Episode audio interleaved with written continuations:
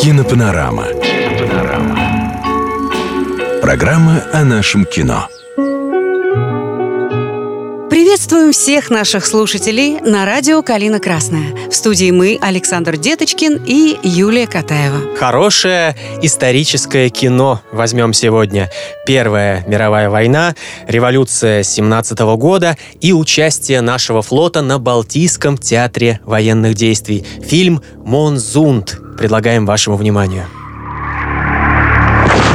Это экранизация 1988 года одноименного романа Валентина Пикуля. Режиссер картины Александр Муратов, автор сценария Эдуард Володарский. Ну что надо? Чего ты там бренчишь? Где Дневальный, где охрана? Ну я Дневальный. А ты-то кто? Литературной основой как романа, так и сценария стали мемуары Николая Сергеевича Бартенева, командующего оборонительной батареей номер 43 у мыса Церль. В фильме его зовут Сергей Николаевич Артеньев, и считается, что это одна из лучших работ молодого Олега Меньшикова. А я думаю, что самое лучшее. Саш, подожди, ну а как же Костик из Покровских ворот? Юля, ну прекрати, ну какой Костик? Запомните, я не политик. Революции не делаю. Но я знаю, что без дисциплины не будет флота. А без флота не будет победы. В России в феврале 17 года произошла революция, и это самым пагубным образом отразилось на настроении солдат. Старший лейтенант Артеньев прибыв на свое новое место службы, обнаруживает там агрессивных матросов, революционный комитет. И совершенно деморализованного капитана первого ранга фон Кнюпфера. Его играет Николай Караченцев. Уважаемый Сергей Николаевич. Сергей Николаевич, я боюсь, что нам не удастся привести батарею в боевую готовность. Вы знаете, если честно говорить, меня подташнивает от одного вида этих защитников, слуг Отечества. Да они украли и пропили все, что могли. Мы же не можем сидеть сложа руки. На помощь Артеньеву приходит комиссар и матрос Трофим Семенчук. Его играет замечательный актер Владимир Гостюхин. Семенчук расстреливает одного из нарушителей дисциплины и проводит разъяснительную работу среди товарищей. А команды вольно теперь не будет. Вольная житуха закончилась. Перед вами ваш командир, приказы которого буду проверять я, ваш комиссар. Ежели командир оплошает, я его шлепну в патоку. Если кто приказ командира не выполнит, я его шлепну в повидло. Артеньев принимает участие в нескольких морских сражениях на эсминце «Навик». Затем, по собственному желанию, уходит с корабля на батарее в Моудзунском проливе, самом опасном месте в обороне против немцев. Здесь и далее герой Олега Меньшикова склонен к такому благородному фатализму.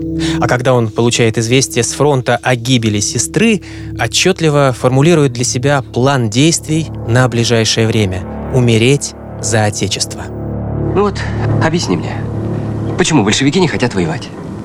А как же Россия? Вот вы честный человек. Довольны тем, что происходит в России. Нам такая Россия не нужна.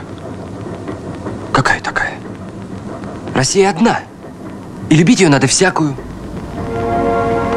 Есть в фильме «Монзунд» и «Любовная линия».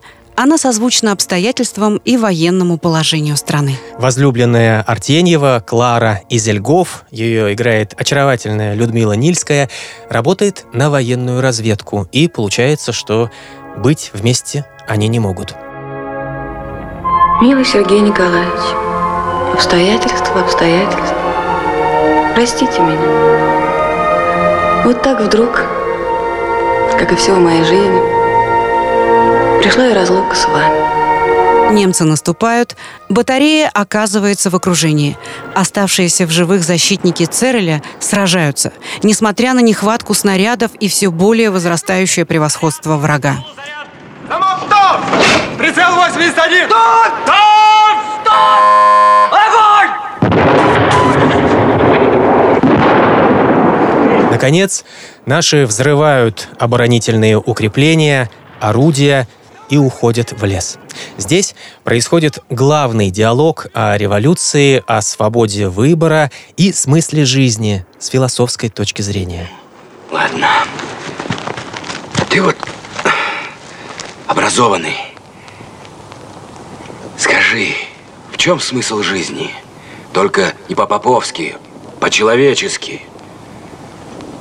Ну, а сам ты думал? Ну, мне некогда. Смысл жизни... Смысл жизни, наверное, в том, что она когда-нибудь, слава богу, кончается. Фу, я ж с тобой серьезно. Я серьезно. Дальше плен. Немцы и с ними предатель фон Кнюпфер. Надо здесь сказать, что реальный капитан первого ранга Морец фон Кнюпфер к противнику не перебегал и воевал храбро. Немецких парламентеров он приказал вышвырнуть с батареи и сначала даже хотел повесить. Такая же ситуация с Карлом фон Деном. С легкой руки Валентина Пикуля этот персонаж пытается сдать корабль на Вик, поднять белый флаг, а потом, покрытый позором, стреляется в своей каюте. Совершенно верно. А в жизни этот российский морской военачальник служил как положено, в трусости замечен не был, а крейсером «Навик» — это был не эсминец, а крейсер — вообще не командовал, кстати. Здесь на такие неточности и позднюю интерпретацию исторических событий, скорее всего, повлияло немецкое происхождение этих офицеров. Большевиков в финале картины германцы расстреливают. Артеньева ведут на допрос. Последний крупный план. Старший лейтенант оглядывается и смотрит на своих погибающих товарищей. В финале Камера долго скользит по миниатюре, которую главному герою на прощание подарила Клара. На картине «Парад на Царицынском лугу 6 октября 1831 года». Музыку к фильму написал композитор Александр Михайлов. Она здесь очень тонко способствует проникновенной трагической атмосфере.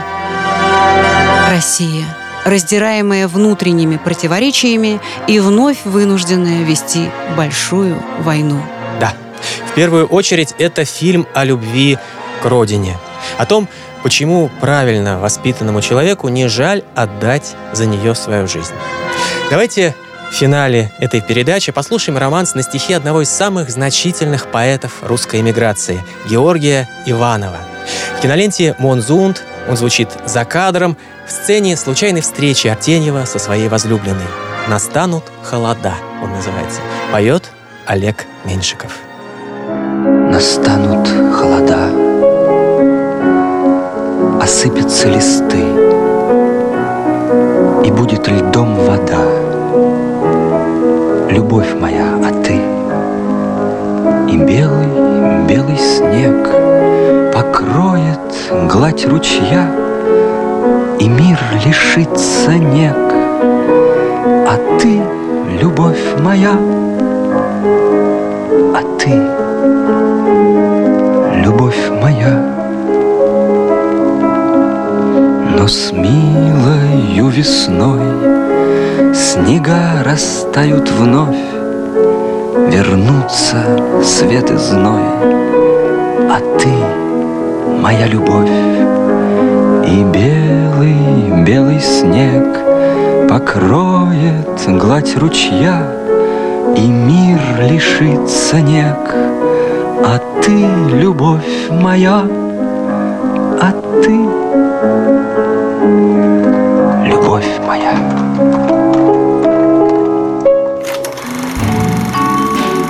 Кинопанорама. На радио «Калина Красная».